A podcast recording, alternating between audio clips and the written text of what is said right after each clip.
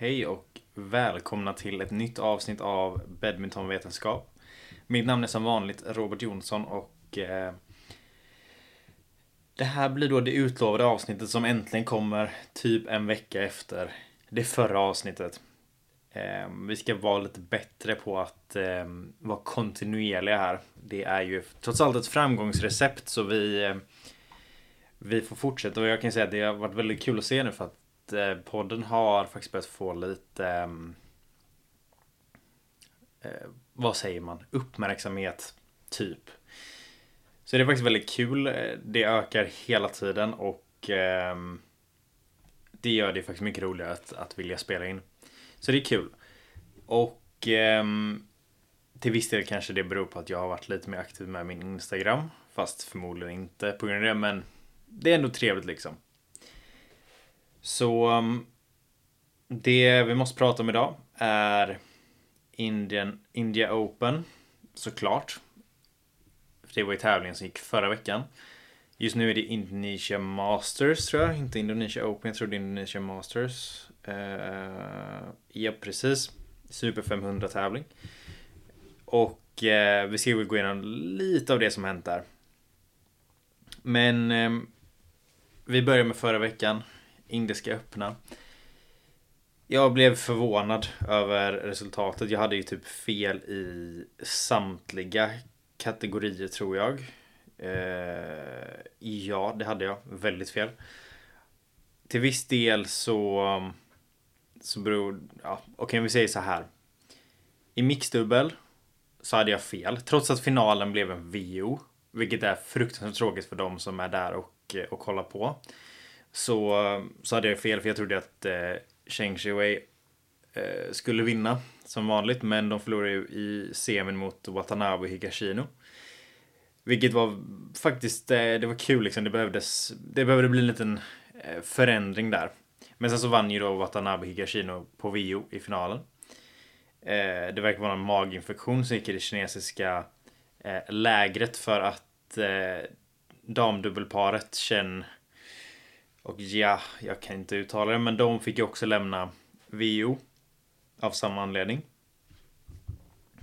Finalen i damsingel var ju...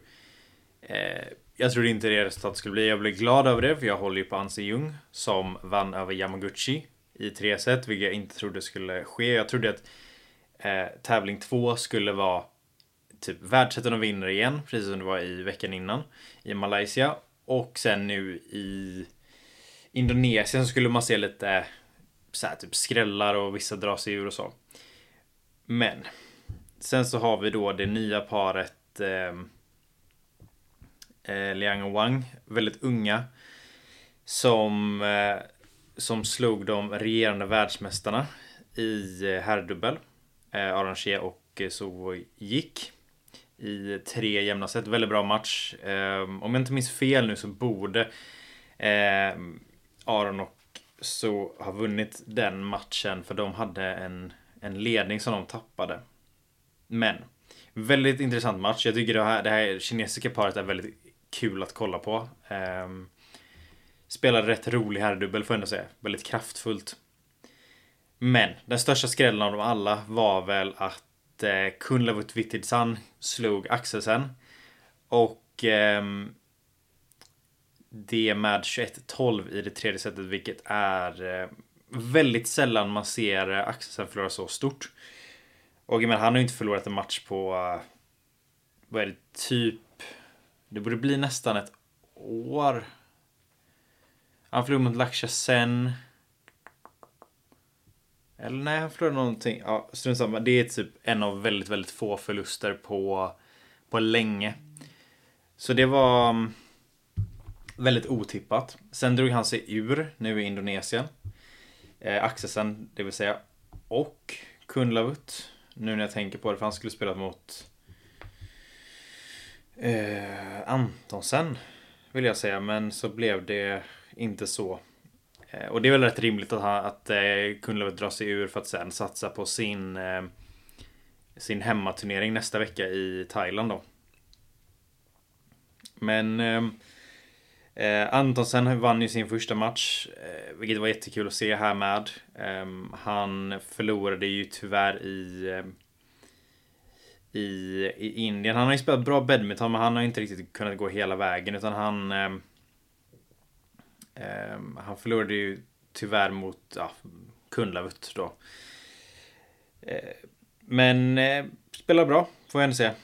Sen var det också kul att se matchen mellan Vittingus och Loken Yu som var väldigt, väldigt intressant. Jag tyckte det var, det fanns goda chanser för Vittingus att i alla fall ta det till tre set där, men tyvärr gick inte det hela vägen. Vilket var väldigt tråkigt att se. Och sen så fick han inte många poäng igår mot spelaren som jag trodde att han faktiskt skulle ha en chans att vinna över, vilket är Eng Sejung eller någonting från eh, från Malaysia.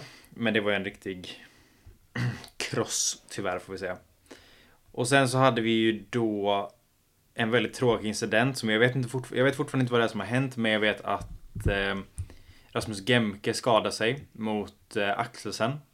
Och eh, det såg ut som att eh, kommentatorn sa att det såg ut som att han landade fel. Eh, vilket jag absolut inte håller med om. Utan det såg ut som att det var när han Eh, det var snarare när han antingen han det var ingenting med fötterna i alla fall, utan det var någonting som hände när han hoppade upp skulle jag säga. Jag tror att han sträckte en muskel.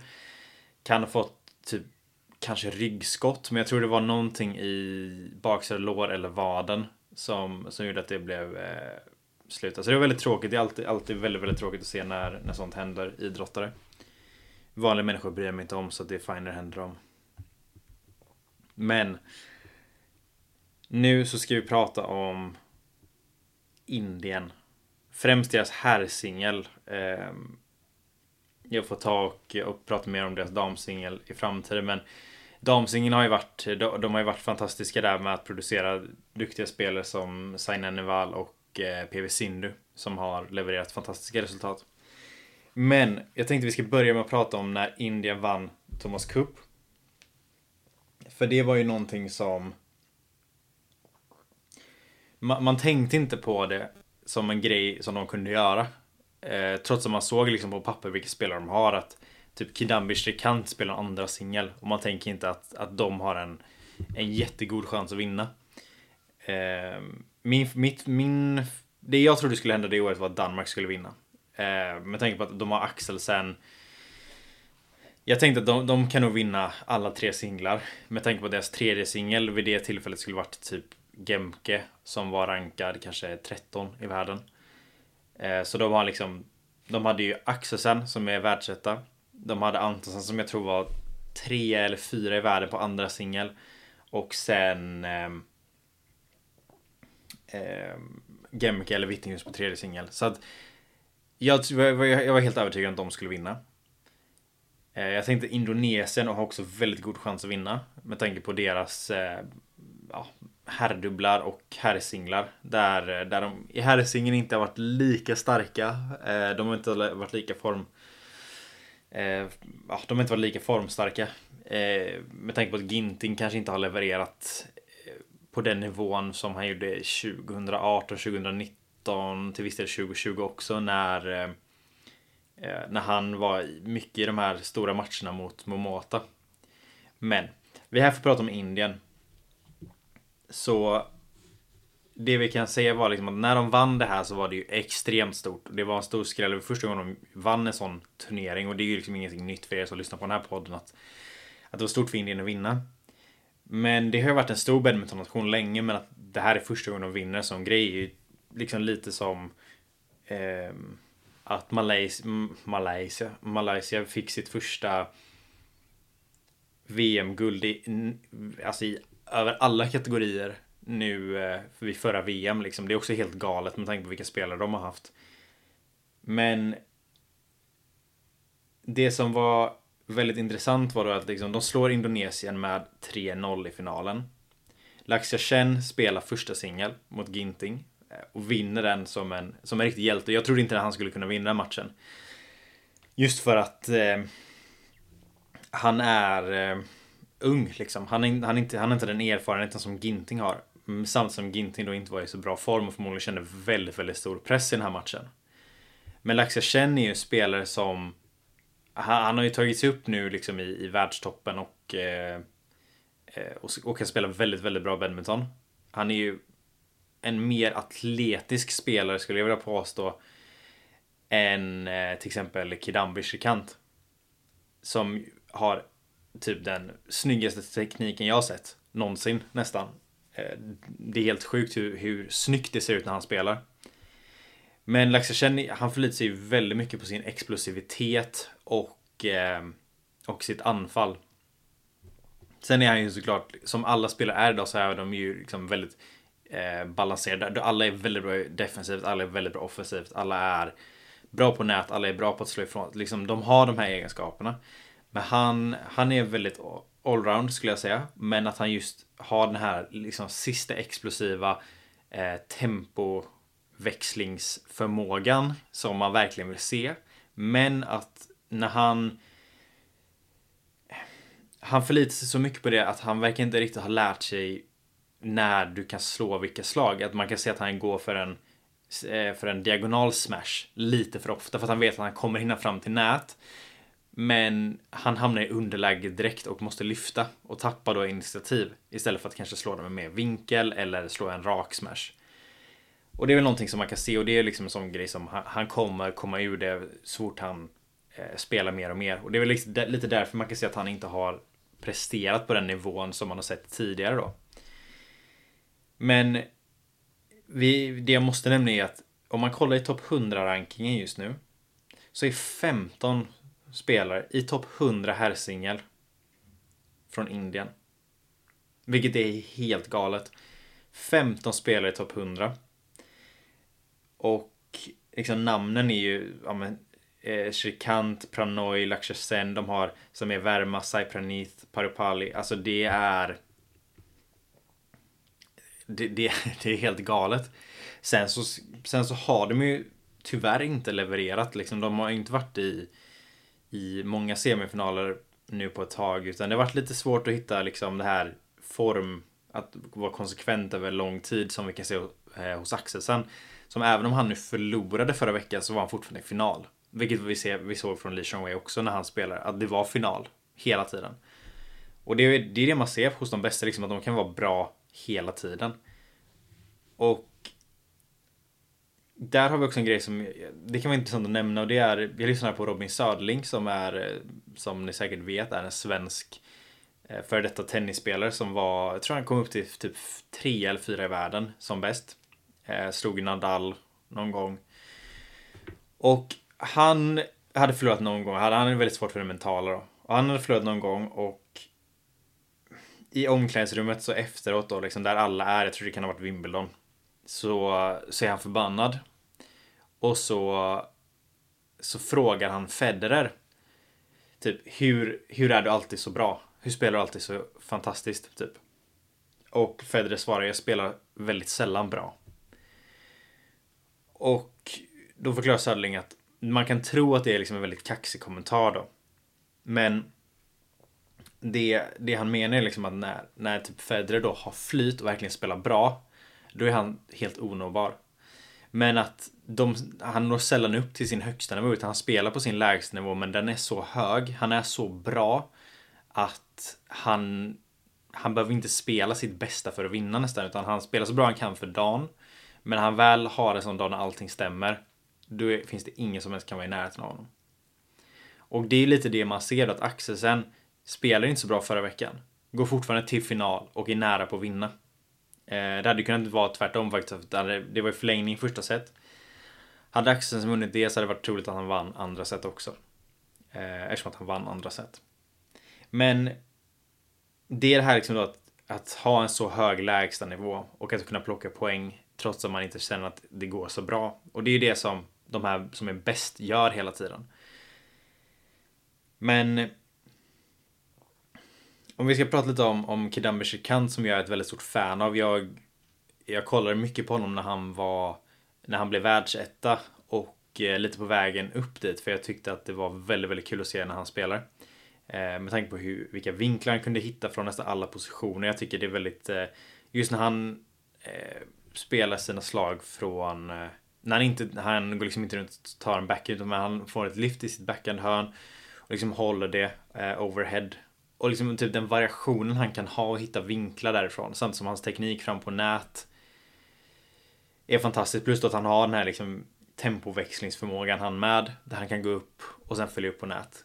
Ehm, jag såg precis en... Ehm, jag såg om det snarare för jag såg när det kom ut men det finns en en eh, typ YouTube-serie på eh, Olympics kanal, det vill säga alltså OS-kanalen då.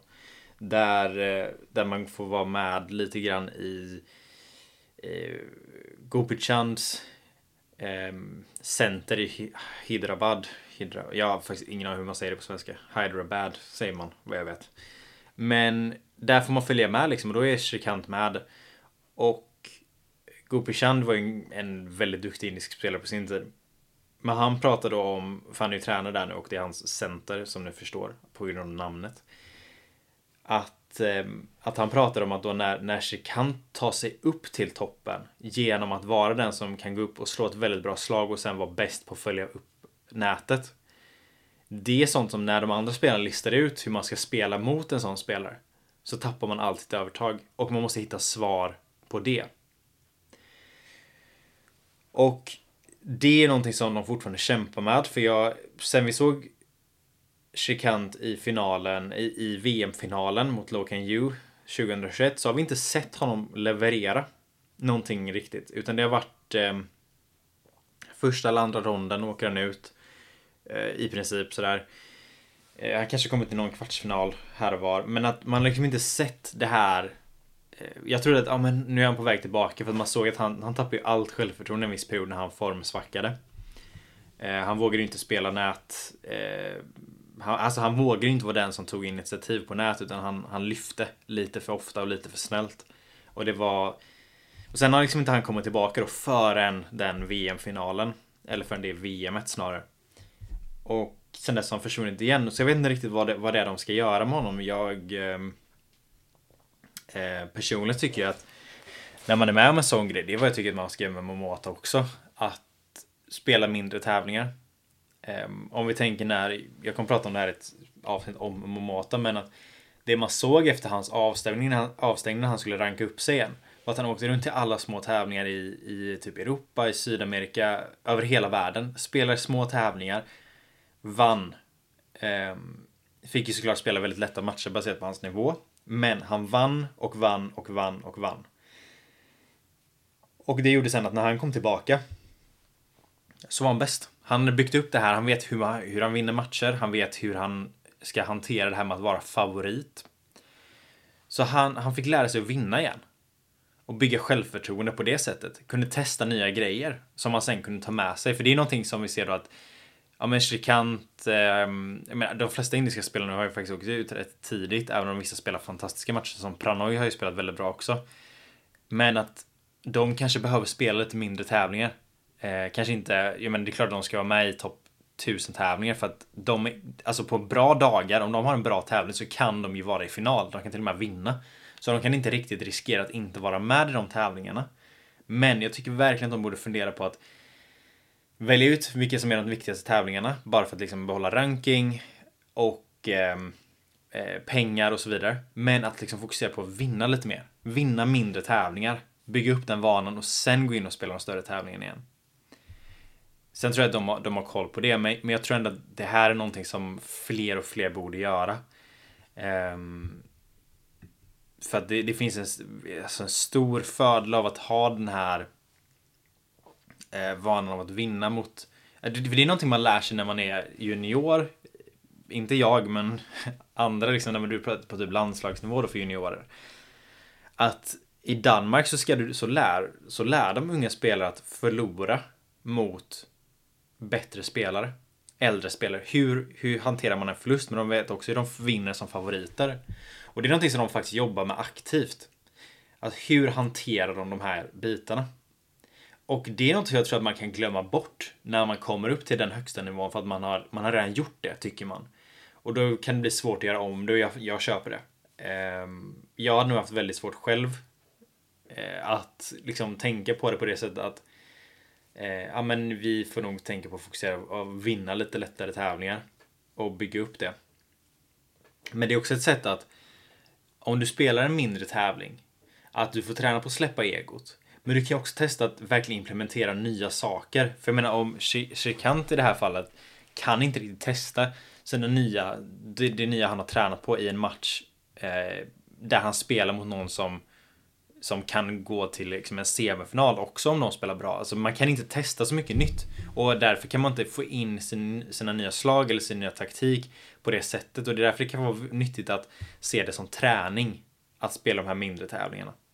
Och för dem så kanske det inte handlar om att spela liksom en, typ, en, en tävling där totala prissumman är 5000 dollar. Eh, utan det kanske handlar mer om att gå in och spela mer eh, Super 100 tävlingar. Nu tror jag inte det finns så många kvar utan det är mest typ Super 300 och sånt. Eh, men liksom alltså ändå det här liksom att bygga upp det. Men eh, det, det är ändå någonting vi får, vi får kolla på. Sen, någonting jag vill nämna om indisk badminton är också att vi har ju sett i deras herrdubbel då med eh, Rankereddy och Shetty att de är ju eh, coachade av Mattias Bö. Bo, Bo, ja, Bo, ja strunt samma. Eh, jag kommer säga Mattias.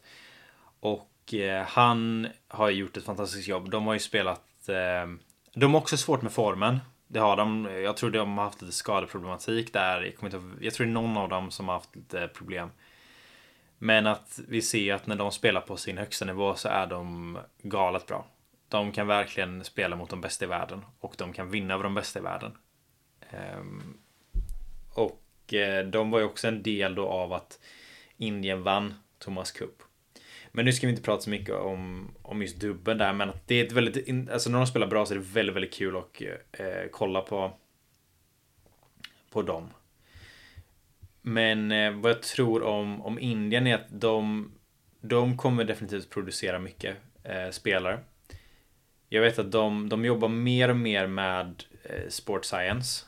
För det, det var också någonting de sa att de ska liksom eh, Gopichan bygger ett, liksom ett cent, alltså center, center nu med eh, fler tränare, fler, alltså all typ av kompetens kring idrott är vad de söker där. De bygger upp liksom det där ordentliga träningslokaler, de bygger upp allting, hela infrastrukturen, eller som de kallar ekosystem, där de är väldigt självförsörjande. De behöver liksom inte gå till externa källor för eh, massage eller för fysioterapi, rehab, eh, styrketräning. De har allting själva och det tror jag är fantastiskt för framtiden.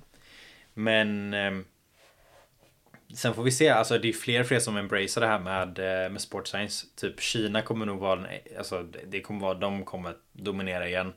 Om kanske två år eller någonting.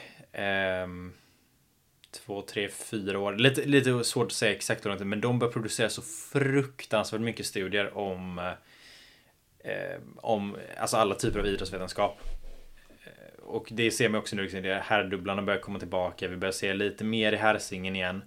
Vi kommer kanske inte se den här dominansen som eh, Lindan och Chen Long på ett tag, men eh, det kommer dyka upp väldigt, väldigt farliga spelare där. Och det som de gör, vilket är unikt, och jag tror att de har gjort mycket bakom kulisserna som de inte publicerar heller, men det är att de, de gör studier på elitidrottare inom badminton. Och det är någonting som är väldigt unikt för att generellt sett när vi kollar på studier som är gjorda inom idrottsvetenskap så kan du inte göra det på elitidrottare på högsta nivån för att de kan liksom inte experimentera på det sättet. För att de har, liksom deras karriär är inte så lång. De kan liksom inte lägga 12 veckor och kanske skada sig eller kanske minska sin prestation på någonting. Men i Kina kan de kanske inte välja ut de bästa spelarna de gör studier på. Men de kan välja ut fortfarande elitspelare för att det finns så många som spelar på den nivån. Och det innebär att de då kan få väldigt tydligare. För vi kan ju spekulera i att ja, men det här kommer vara bra för en spelare generellt. Men vi kan inte se hur det här kommer påverka en riktig elitidrottare. Typ ehm, eh, Styrkemads som är Danmarks, eh, alltså Team Denmark. Deras, eh, ja, och Badminton Denmark också då. Eh, han är ju deras liksom fysioterapeut men också strength and conditioning coach. Han är nog mer strength and conditioning coach när jag tänker på det. Men han i alla fall har ju pratat om att de kan, han kan inte träna spänst med eh, jag tror det var herrsingelspelarna specifikt. För att de hoppar så mycket på plan och de gör så mycket grejer. Och det kan nog vara så, men där har man också en grej då att vi kanske ska jobba på att eh, se till att det faktiskt funkar att göra det. Liksom, hur ser vi till att de kan träna spänst för att bli ännu bättre? Liksom, vad har vi jobbat med? Måste vi börja med att bara hantera det här inbromsningen från ett hopp. Alltså vi säger att de hoppar upp, för de har ju väldigt bra spänst. Säg att de hoppar 40 cm upp i luften. Det är ju liksom inte deras max, men säg att de hoppar 40 cm upp. Hur landar de från det? Det vill säga om de skulle ställa sig på typ en 40 cm eh, eh bänk eller någonting och sen bara liksom, ta ett steg ut och sen bara bromsa, liksom landa och bromsa som ett första steg. Liksom, typ. Hur hade det funkat? Det kan inte de testa. De kan inte riskera att skada Antonsen som inte spelar kvar, men de kan riskera att skada Gemke eller eh, Magnus Johannesen eller mm, vet Kristoffersen. De kan inte riskera att skada dem, därför kan de inte göra studier på hur de skulle reagera på det. Och det är här det blir svårt. Men Kina däremot, de kan göra det. Så det är där vi också får se liksom hur mycket kommer för alla länder kommer ju förr eller senare vara tvungna att anpassa sig efter sport science. Jag tror att i Indien så kommer de ligga bra till med det för att de kan bygga upp centret då som Gopi har gjort. Danmark ligger redan lite före. Indonesien gör det. Korea gör det verkligen. Kina gör det ännu mer. Och till slut kommer vi hamna på en sån nivå då där alla använder sig av, av idrottsvetenskap.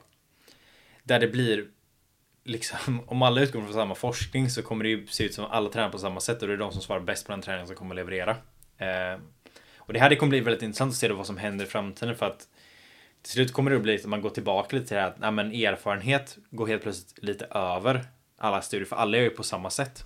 Och det, det där kan, det kan bli väldigt, väldigt intressant i, i framtiden och se vad som händer. Men eh, det jag tror att Indien behöver, för de nämnde också liksom att de behöver bli fysiskt bättre. Och jag tror att det beror på vilka spelare vi har att jobba med. Erik Demmerskant kan nog vara rätt bra att bli mer fysiskt stark där. Och det kan vara också, inte bara för att liksom orka spela en match på högre intensitet, snabbare och längre, utan bara för att ha det självförtroendet när han går in och spelar en match, att det är lugnt. Jag orkar det här, jag kan, jag kan spela ut det på fysiken, det är lugnt. Men bara ha den liksom känslan i kroppen att jag orkar, jag kan. För typ Lakshashen är ju lite tvärtom då, att han är ju väldigt atletisk. Extremt atletisk. Han behöver snarare liksom lära sig kontrollera det här. Men det kommer nog hända. Så jag, tror, jag ser väldigt ljust på indisk badminton i, i en helhet. Jag tror att det kommer vara... De kommer förhoppningsvis hitta ett sätt att lösa det här med deras konsekvent ja, consistency problem som de har just nu. Och när de gör det så kommer det vara ett väldigt farligt land där vi kan se, alltså det är inte otänkbart att se liksom fyra personer från Indien i semifinal liksom mot varandra. Det, det är inte otänkbart. Men vi ska också se att det finns, alla, alla nationer har så fruktansvärt många bra spelare nu. Liksom, vi kan lika gärna se ja, men, tre, fyra danskar i en semifinal. Eh, vi kan se fyra indoneser i semifinal. Det, det, det finns så många. Men eh, det här var väl lite då om, om indisk herrsingel och jag tror att eh, det ser ljust ut. Skulle jag påstå. Och eh, jag är väldigt, väldigt taggad på att se hur det går och om hur Laksher sen kommer hantera de här lite mer motgångarna. Att han hade så ljust uppåt och sen så har det varit lite mer sämre och se hur det påverkar honom nu. Men hur som helst, tack så mycket för att ni har lyssnat. På, eh, på Instagram så har jag döpt om det till Badminton Science. Så nu är det inte badmintonvetenskap längre utan det är bara sök på Badminton Science och podden kommer dyka upp. Följ mig också på min privata eh, privata privata, det är min eh, PT Insta. Så Robert understreck Jonsson understreck PT. Med det sagt, ha det bäst så hörs vi förhoppningsvis nästa vecka igen. Men jag ska vara med om en flytt så det är inte säkert på att jag kommer hinna spela in då. Men annars, tack så mycket. Ha det så bra. Hej.